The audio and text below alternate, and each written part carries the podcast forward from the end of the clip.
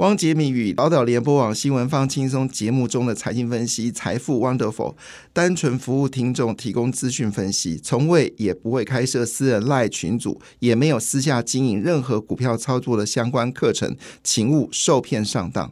大家好，我是汪杰明。你现在收听的是 Wonderful 财富 Wonderful，麻烦你一定要订阅哦，并且打开小铃铛，叮当叮当，绝对让大家啊吸收最新的国际情势以及台股的发展，在理财投资上面也有杰明最新的知识跟观点哦。昨天的费半指数是重挫了四点一三个百分点哦。那么其中纳斯达克也大跌了二点四三个百分点。昨天是进入到十月份少数以来哦，这个比较明显的一个下跌。嗯，主要原因是因为德州仪器哦财测失利哦，所以昨天德州仪器呢股票大跌，晶片股暴跌哦。那么美股周三的这个恐慌指数全面攀升哦。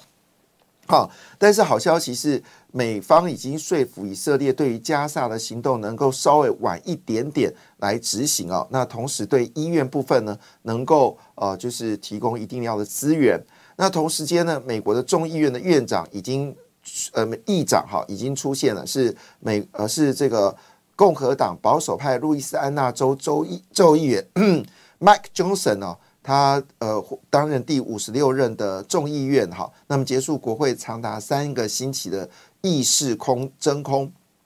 好，嗯，这是主要的讯息。那当然，德仪之所以下，德仪是在类比 IC 里面是领头羊哈。那每一年其实很多人很多美国人很喜欢买德仪哦，主要原因它每年的配息呢都非常的稳定哦，公司也是全世界。独一无二的强大，在类比 IC 里面非常独大的公司哦。如果我们用这个，如果台湾的类比 IC 的公司像鸡蛋这么大的话呢，那德仪哦就跟篮球一样大哈，就是非常的一家巨大的公司。那它因为之前呢都是靠汽车晶片在苦撑呐，因为家大业大，产能就大。但是我们知道，在过去这段时间里面呢，因为类比 IC 主要是使用在比较偏向消费性的电子，所以呢，呃，是蛮凄惨的。就它公布财测不妙，那这个事情对台湾是不是有影响呢？哈，昨天的台积电是跌掉了四点三六个百分点，联电呢是跌掉了四点零三个百分点哦。那苹果呢也决定要收跌一点三五个百分点。那这边特别提醒一件事哦，这个中共。呃，不是去查红海吗？好，那现在结果已经出来了哈。那个我所谓结果就是后果啊，不是结果。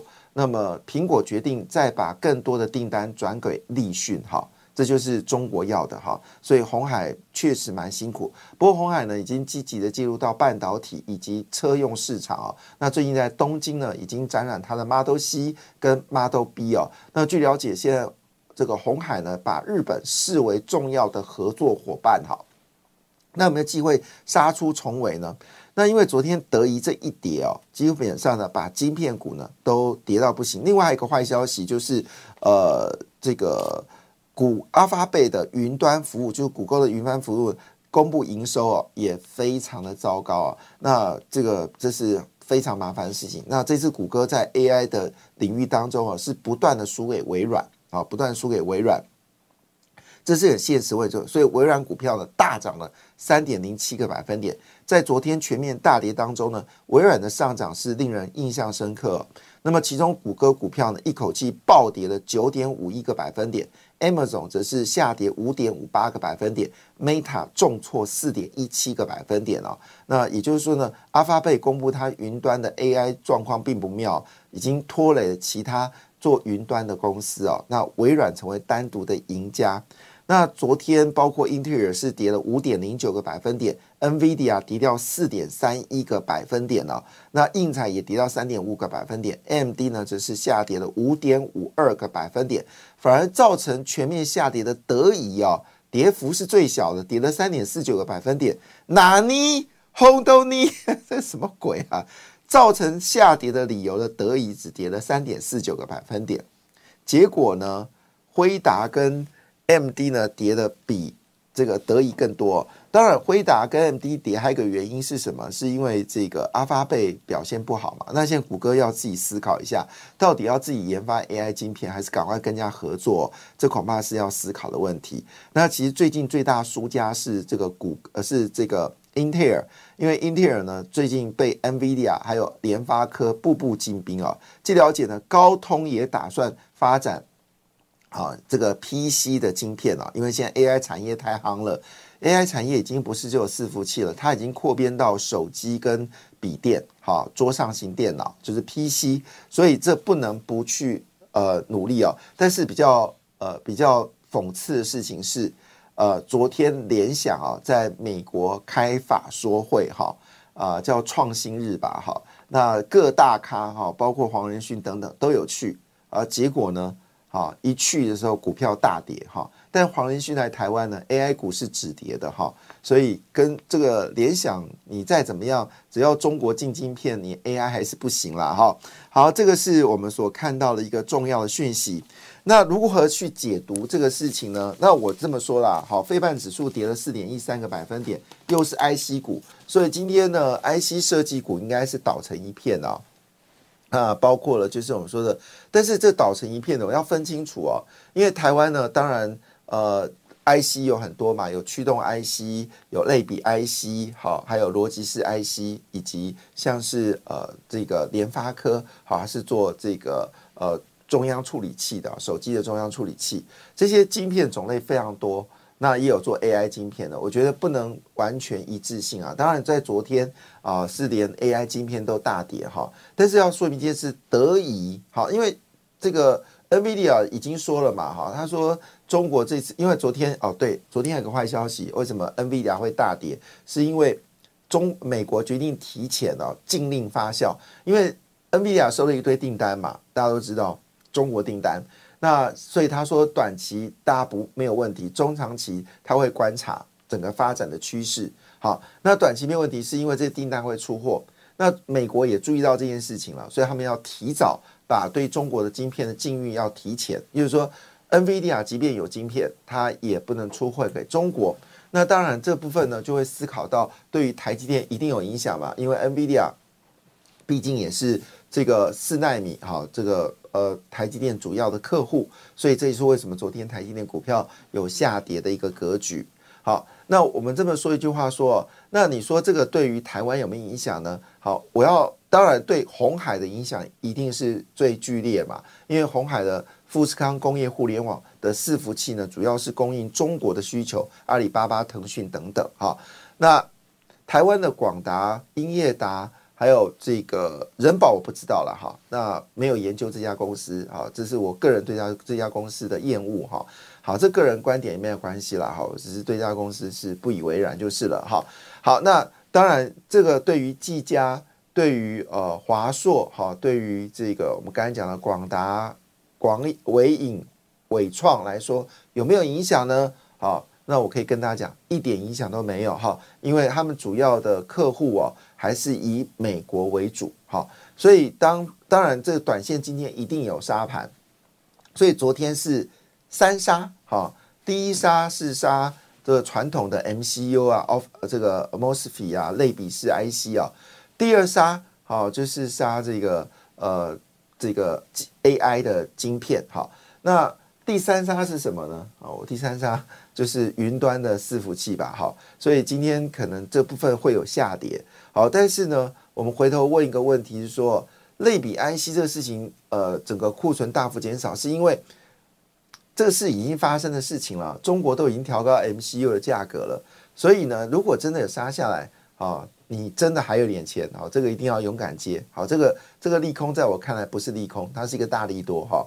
那如果今天呃积家尾影啊，因为这事情而下跌，好，当然一样，我建议大家其实是应该补进的动作，因为呃全世界包括法国在内，好，它都买进了大英国跟法国都大量的买进了这个 NVIDIA 晶片，还有沙利阿拉伯，但是现在对沙利好像也有点禁运哈，因为怕它晶片会再转进到中国，但可以确定一件事是，英国跟欧洲都已经积极在发展 AI。所以换个角度来说，这不是单独的一个问题，这是这个广泛性的问题的情况之下，我们要分析到底台商的影响性，呃，就是台湾这些的产业的影响性有多大呢？那我们要说一句话，其实影响性是比较小的，因为全世界主要的 AI 大户还是落在美国，接着欧洲，中国当然也有，嗯，这个影响对红海影响比较剧烈一点点。好，所以今天如果真的有下跌，也不要太担心。那对于联发科来说，谈一下这个消息对联发科应该是没有影响的啦。好啊，这是那对于像呃这个呃几个触动 IC 啊，还有驱动式 IC 啊，还有网络 IC 啊，好，网络 IC 就像是瑞昱，好，这个就基本上就就你说有影响，那是太牵强了哈。那如果因为是整个所谓的市场面集体的风险造成股票下跌的话呢，它只是跌了另外一个。买点哦，那我们知道礼拜二打出了一只脚嘛，拉出了破底翻，那今天很可能也有破底翻的可能哦，因为看起来资金已经开始回来了。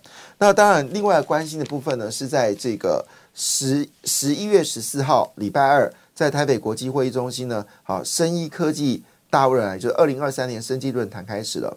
那么过去的经验法则哦，生技论坛开始之后。股票市场呢，就会反映在生技股。那这两天其实已经开始动了嘛，哈。那包括了美食，昨天呃，整个嗯，生技指数是整个生技指数是上涨了一点五个百分点呢，是位居十九大类股中排行第三呢，成为市场的焦点。那如一七九五的美食哦，这昨天有特别提到这档股票，昨天涨了四点三个百分点，宝林富锦哦。涨了三点六个百分点，合一呢涨了二点六个百分点，还有不要忘记还有智勤。那我们知道今年以来啊，这个生技股表现的非常糟糕，股票呢基本上来说其实已经啊出现了价值型的投资啊。那合一当然是指的是糖尿病，好美食的产品就比较多了，包括减肥药、堕胎药、戒毒药。都有，这是美食。那智勤的产品也非常多，所以制药股有没有机会往上走高的，成为今天的关键。那在选择权部分呢，也是哦，挑明的就是呃一七九五的美食跟四一六二的智勤。好，在选择权里面呢，挑动的是比较长期的这个呃长比较长的天期的选择权哦，这是今天在选择权比较特别的一个消息。好，另外一部分呢，就是个股讯息哦。最近有一档股票很凶悍哦，这不能不去谈它，叫台湾民版。这公司呢，我非常陌生。好，但是呢，它因为它连续几根涨停板，我非注意不可。然后原来才知道，这一次呃，就是疫情过后呢，信用卡的需求大幅的增加。那各家公司呢，都开始呢做这个信用卡。那信用卡又包括了这个签账功能等等啊，还有包括了一个叫冷钱。我也不知道冷钱是什么东西啊，呃，这个最近很多新的知识我要学，开始学起来。那这个台湾民版呢，在这个区块链的新事业部呢，不论是呃你吃的是信用卡这部分有卡的，还是没有信用卡的钱包，它都有。所以呢，最近股价持续的走高，连续三天上涨，涨幅是二十九点二四个百分点。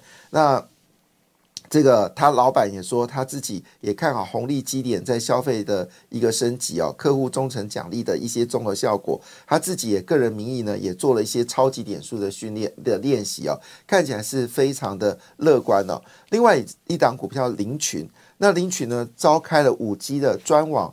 合作及生成式 AI 的成果发表会哦，他们说他们自己做的 AI 应用架构呢，已经开发的机器人哦，那五 G 专网部分呢，已经落实到智慧制造，还有智慧交通。